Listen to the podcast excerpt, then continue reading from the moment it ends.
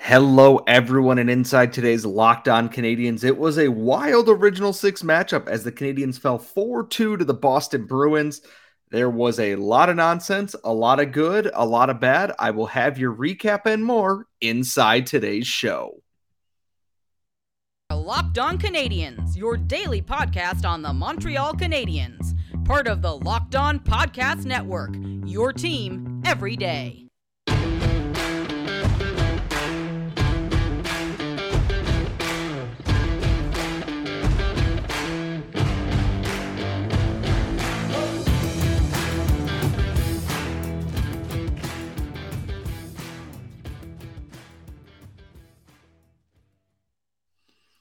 Hello, everyone, and welcome to episode 810 of Locked On Canadiens. And we are part of the Locked On Podcast Network, where you get your team every single day of the week. Thank you, as always, for subscribing wherever you get your daily podcast and subscribing on YouTube. It means so much. And thank you, as always, for making us your first listen of the day. I am your host. I am Scott Matla. You can follow me on Twitter at Scott Matla. I have to apologize. I meant to have an episode out for today. I had sat down to record with Patrick Bexell, and the internet in my general neighborhood out here in Buffalo decided it did not want to cooperate. And I was going to try and record something last night after the Laval Rocket game ended. And my internet decided you're not even going to get to watch the end of the Rocket game. Deal with it, double birds, the whole nine yards my internet didn't really flick me off. It certainly felt like that. So I was not able to get an episode out to you all as I had hoped. But if you missed the announcement on Twitter, I will be having a bonus episode that will be coming out on Saturday. Good friend of the show, Ian Boisvert, is going to be coming on, and he graciously agreed to be the quiz master. We're going to be doing some fun trivia stuff, just a little fun episode for your weekend and then we'll be back at it next week. That episode with Patrick, we are going to try to re record on Sunday for you all. That'll go out on Tuesday. Three up and three down will go out on Monday. And then it is the return of the legend herself. The active stick will be back. However, let's get down to business, not to defeat the Huns, but to be really sad about the Montreal Canadiens. And tonight is the first time, maybe not the first time, but tonight's game was dumb. I I I'm gonna call it dumb for it was a good game for the Canadiens in some ways. The Canadiens were the better team than the Boston Bruins tonight.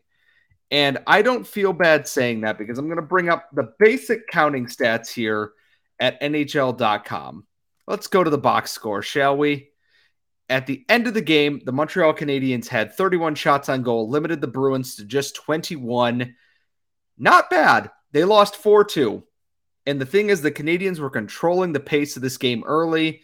And then a weird, fluky goal ended up on the stick, uh, off the stick of Tyler Bertuzzi, 1 nothing. Jake DeBrusk comes out of the box, makes it 2 nothing. And then somewhere in this time frame, the the the stupid came out. The very, very stupid came out uh, right after the Canadiens' first power play expired. Before that was Rem Pitlick blindsided Patrice Bergeron. And I don't think I've ever seen Rem Pitlick hit anybody. He's not that type of player. Rocked him. Brad Marchand comes over and just basically assaults him. Gets a double minor for it. Even though Rem Pitlick threw no punches, Marchand basically jumped him gloves off everything. They reviewed it. Pitlick gets a two minute minor for interference, which is correct. They missed the call initially.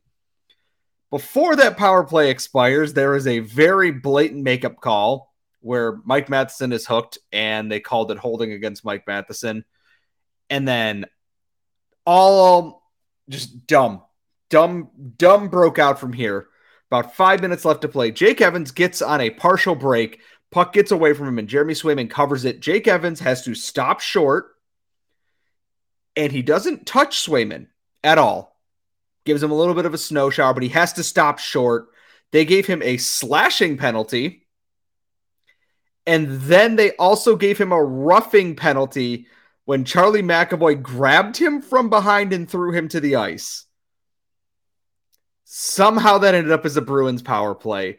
And then to cap off the first period stupidity at face off just outside the neutral zone there.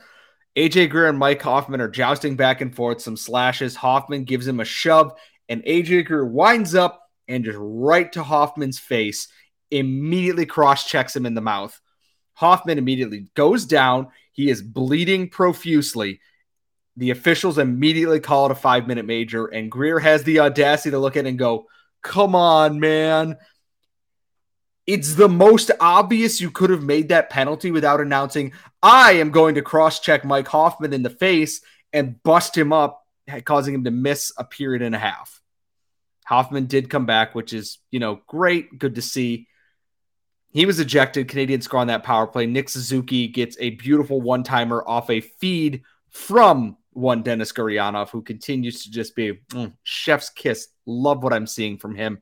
And a secondary assist from Kirby Dach. Things unraveled a little bit in the next period, too. Jakub Zboril got away with basically punching Michael Pezzetta in the back of the head. Pezzetta's slow to get up. He's out of the play. Bruins go the other way. David Pastrnak makes it a 3 2 game.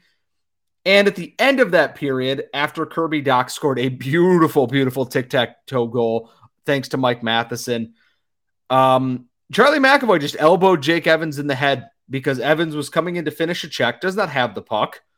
He is still several feet away. McAvoy makes no bones about it. He comes in and he just throws the elbow up. There is no call on the play. It was dumb. And the Canadiens, throughout all of this, fairly well kept their composure in this game. This is a game that very easily could have spiraled out of control. And I know people wanted Arber Xhekaj back in. Sometimes the better thing to do is let it go. At the same time, the other part of me is like, nah, just set it all on fire, burn it down here.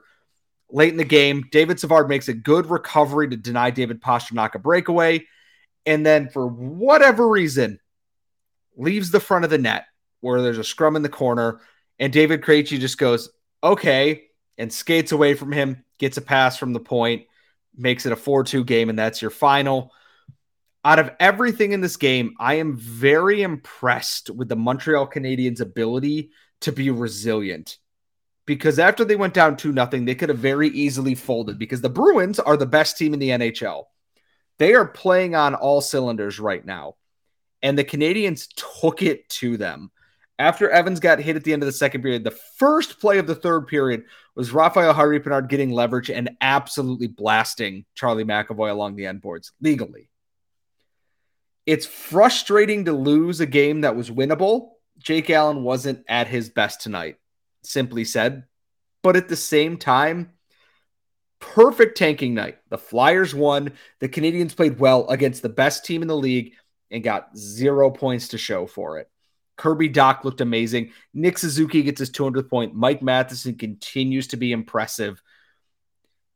Pretty solid game overall. We're going to wait on potential suspension news for AJ Greer because if Nick Suzuki got fined for cross checking Anton Lundell, AJ Greer should probably sit two or three games for blatantly hitting Mike Hoffman in the jaw. His jaw was swollen in his bubble shield there.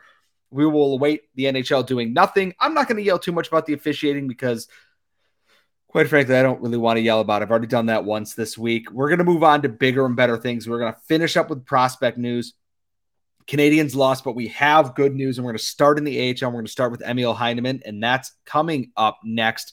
But first, today's show is brought to you by Indeed. And no matter how the last game went, anytime you take the field, you've got a shot at greatness and give your team the best shot by recruiting more MVPs with Indeed. Indeed is the only job site where you're guaranteed to find quality applications that meet your must have requirements or else you don't pay for anything. So instead of spending hours on multiple job sites hoping to find candidates with the right skills, all you need is one powerful hiring partner that can do it all. And Indeed partners with you every step of the hiring process Find great talent through time saving tools like Indeed Instant Match, assessments, and virtual interviews. And with Instant Match, as soon as you sponsor a post, you get a short list of quality candidates with resumes on Indeed that match your job description, and you can invite them to apply right away. Job searching can always be tough, and it's always hard to find the best quality talent. So join the site that has more than 3 million businesses worldwide using it in Indeed to hire great talent fast. And you can start hiring right now with a $75 sponsored job credit to upgrade your job post at indeed.com slash locked on. That offer is valid through March 31st. And remember, to claim your $75 credit before March 31st, you need to go to indeed.com slash locked on. Remember, if you need to hire, you need Indeed. We are back here at Locked On Canadiens. I'm, of course, your host. I am Scott Matla. Normally, this would be a Friday mailbag episode, but since things got jumbled around a little bit, we're going to talk about prospects. And don't worry, we're going to get to one Lane Hutson in a moment because this is the Hutson for Hobey official podcast, trademark pending, of course. We're going to go to the AHL, though, for what I want to talk about last night before my internet decided to, you know, double birds, etc., etc. Let's talk Emil Heineman. He made his Laval Rocket debut on Wednesday night. And you know what? He didn't look too bad. He looks like a guy who is still going to adjust to the North American game. And I have confidence in Emil Heineman adjusting to the North American game because I watched him do it throughout the preseason with the Canadiens this year before he went back to Leksand. The timing and space is very different from playing in the SHL. Smaller rink, more on the physical side of things. That's not to say that games in Europe are not physical. I was watching the SHL playoffs and there's scrums and intensity and everything else, but it's all little bits of timing that once he gets that down, I'm very excited to see what he can do because Emil Heineman scored the Rockets' first goal of the game against the Bridgeport Islanders. They ended up losing 5 3 in a frustrating kind of contest. And we're going to talk about the playoff picture there in a moment. But what happened is Pierre Dubé skates deep in the zone there. He gets into the faceoff dot, curls back, fires a shot that Cory Schneider, yes, that Cory Schneider kicks out into the right faceoff circle area. Emil Heineman is sitting just outside the circle there, jumps in and absolutely wires one. Schneider got across to make this save too. If he didn't label this one for the upper twine, Schneider probably has an incredible save on this. He puts it right over his glove, top part of the net there. Unless Schneider manages to get that, he's not saving that puck. Great, great way to get yourself on the score sheet there. And I'm very excited that he was able to do that quickly. Breaking that goose egg is a huge you know, a relief. It takes pressure off your shoulders there. We've seen it before, like Cole Caufield when he went to the AHL. And this is not to say Emil Heineman is Cole Caufield. That is definitely not what I'm saying. He scored a hat trick in his first game. He was nothing short of incredible against the Toronto Marlies in that debut. And I remember watching it on his first shift, he scored a goal. Heineman didn't score on his first shift, but he had an he had an impact there that you're looking for. And the Rocket need that because I am looking at the AHL North right now. The Marlies have clinched already 84 points, 10 games left.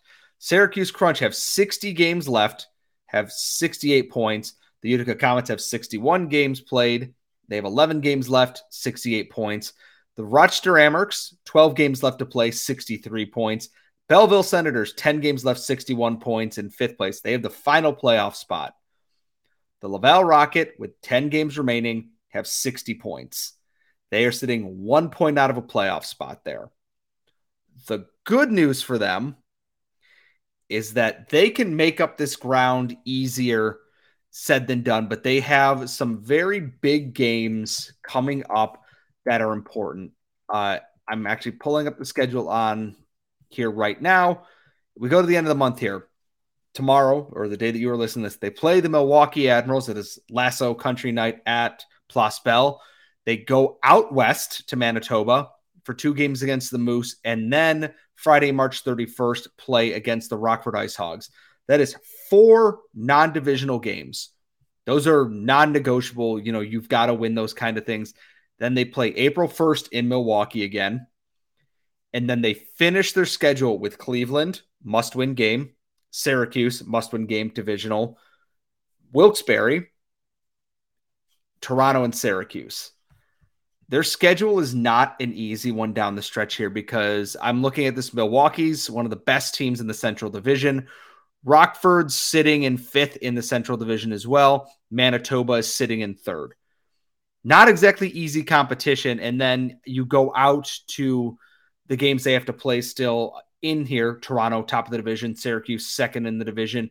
Wilkes-Barre, despite being last in the Atlantic Division, has the same amount of points as the Rocket in just about the same amount of games played. The Rocket need help from Cleveland, who I believe plays Belleville three more times to split those games. Belleville not getting points, and they need people. They need help to get into the playoffs, basically, and they should get it. I imagine Jayden Struble will likely make his debut in this next game on Lasso Country Night here.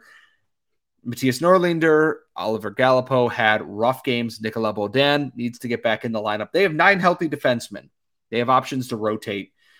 They're going to come down to the wire for a playoff spot here. And the fact that they're even sniffing one after how badly this season started for them is nothing short of incredible. Injuries, and I know this is not an excuse, all teams face injuries, but the injury crisis throughout the Canadiens organization this year really put a damper on things. We don't know when Harvey Pinard and Ylonen are going to go back to the AHL, if they go back to the AHL at this point, because Canadiens aren't fully healthy yet. They don't need to send Ylonen or Harvey Pinard down. They just got Anthony Richard back. They lost Justin Barron, who was their main, you know, producer on the blue line there, and they've just battled consistency things. They're missing Alex Belzile and Rem Pitlick, who were big producers for them when they started to get back on track. I'm not saying it's a guarantee that they're going to miss, but I'm not guaranteeing that they're also going to make it. It's going to be right down to the wire and adding Heineman, potentially adding a Sean Farrell or other free agents from college or guys from the CHL. There's a little bit less than a month left of hockey to play. There's plenty of opportunity there, but basically they got to win out or have as close to a perfect record as you can get to have a chance to sneak in. And that's not even to secure a playoff spot. That's to secure the play in round spot, fifth o- the fifth overall spot, where I believe they'll play the Rochester Americans, which they swept last year. But Rochester, I'm sure, will have plenty of reinforcements as well coming from their OHL guys, plus who's there right now. It's a very interesting situation all, th- all the way around here. But like I said, Emil Heineman, is a huge boost there. Now that he's got his first goal, hopefully there are many more to come with that. However, it is time to switch to what I'm sure all of you tuned into this podcast for. It's Lane Hutson time. It is so Lane Hutson time. We're going to get into his Frozen 4 debut coming up next. But first, today's show is also brought to you by our friends at FanDuel Sportsbook, and there is no better place to get in on the action now than with FanDuel, America's number one sportsbook. And that's because right now, FanDuel is giving new customers a no sweat first bet up to $1,000. That's $1,000 back in bonus bets if your first bet does not win. All you got to do is go to fanduel.com slash locked on today to sign up and claim your first no sweat bet and you can wager on anything in the in the NCAA tournament from the money line to point spread to which team will win it all. And if you're feeling really lucky, combine it all for a same game parlay, all on an app that's safe, secure, and super easy to use. So if you don't want to miss your shot at a no sweat first bet up to $1,000, join FanDuel today. Just go to fanduel.com slash locked on to sign up. And remember, make every moment more with FanDuel. And of course, please always bet responsibly because, you know, we want to see you around and everything like that. Let's talk about Lane Hutson. And I'm going to find this tweet here so I can read it verbatim because I do not want to mess up the phrasing. And this comes from Cam Robinson, the head of film scouting at Elite Prospects. The most points by an under 19 defenseman in NCAA history. Craig Redmond, 54 points. Curt Giles, 49 points. Brian Leetch, 47 points.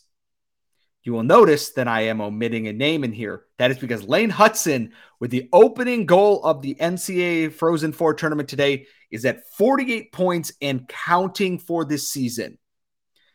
That is historic numbers. And Cam goes on to add a few more things here. Here are a few other noteworthy names in their under 19 season. Adam Fox had 40 points very good player. Luke Hughes, 39 points. Zach Werenski, 36 points. Quinn Hughes, 29 points. Charlie McAvoy, 25 points. And if that's not enough for you from Ryan Lambert, BU is outscoring opponents 75 to 29 when he is on the ice this year.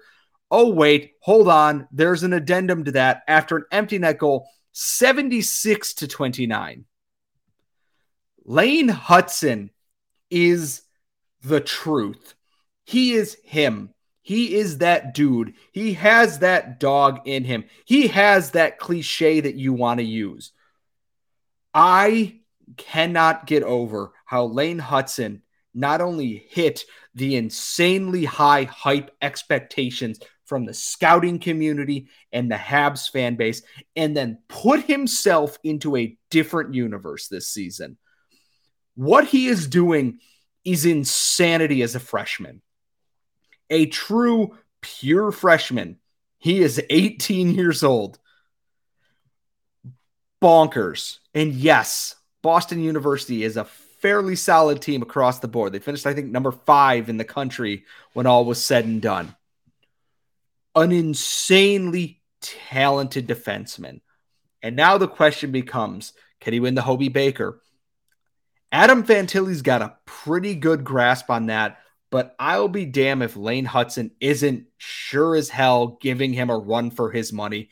Because if Hutson can continue to explode in this tournament, I have no doubt in my mind that Lane Hutson can potentially do this. And then the question becomes well, if he wins the Hobey Baker this year and they Boston, let's say BU wins a national title and Lane Hutson comes close to that 54 point mark and sets a new record for under 19 defensemen in the NCAA. Do you sign him to an ELC and turn him pro? Because the question is the skill set's there. The skill set can transition immediately. He's that guy. He's got work to do defensively. Okay, you can learn that in the professional level. His skating might need a little work. There's Adam Nicholas, and you can train that at the pro level. He's got to grow no matter where he goes, you can't control how someone's body grows. You can do, you can guide them. But right now, Lane Hutson is not physically ready for the professional level of hockey. I would love nothing more than to see Lane Hutson suit up in a Canadiens uniform next year. I don't think he would, though. I think if he were to sign his professional contract, he's spending a year or two in the AHL, unless he continues to blow the doors off of that. I am in no rush to see Lane Hutson sign that entry level deal. And I am not in a rush to see the Canadiens get him signed up for it.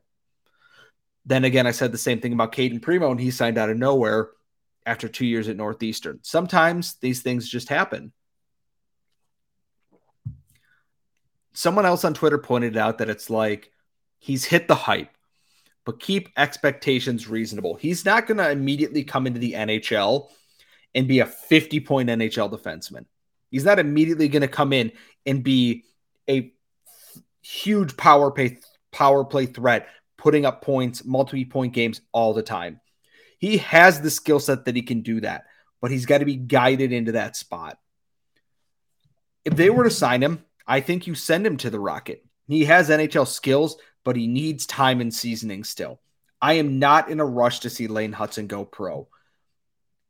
I am going to bask in the awe of what he is doing right now, though, because everyone is taking notice. This is not just Hab, Habs fans going, wow, our prospect is good. And don't worry, several fan bases were like, you guys need to calm down. He's so small. It's all hype. Blah, blah, blah, blah, blah. Shut up. Just sh- shut, shut, shut your mouth. Lane Hutson is doing things that are unprecedented for defensemen at his age. Yes, Cale Makar, phenomenal player.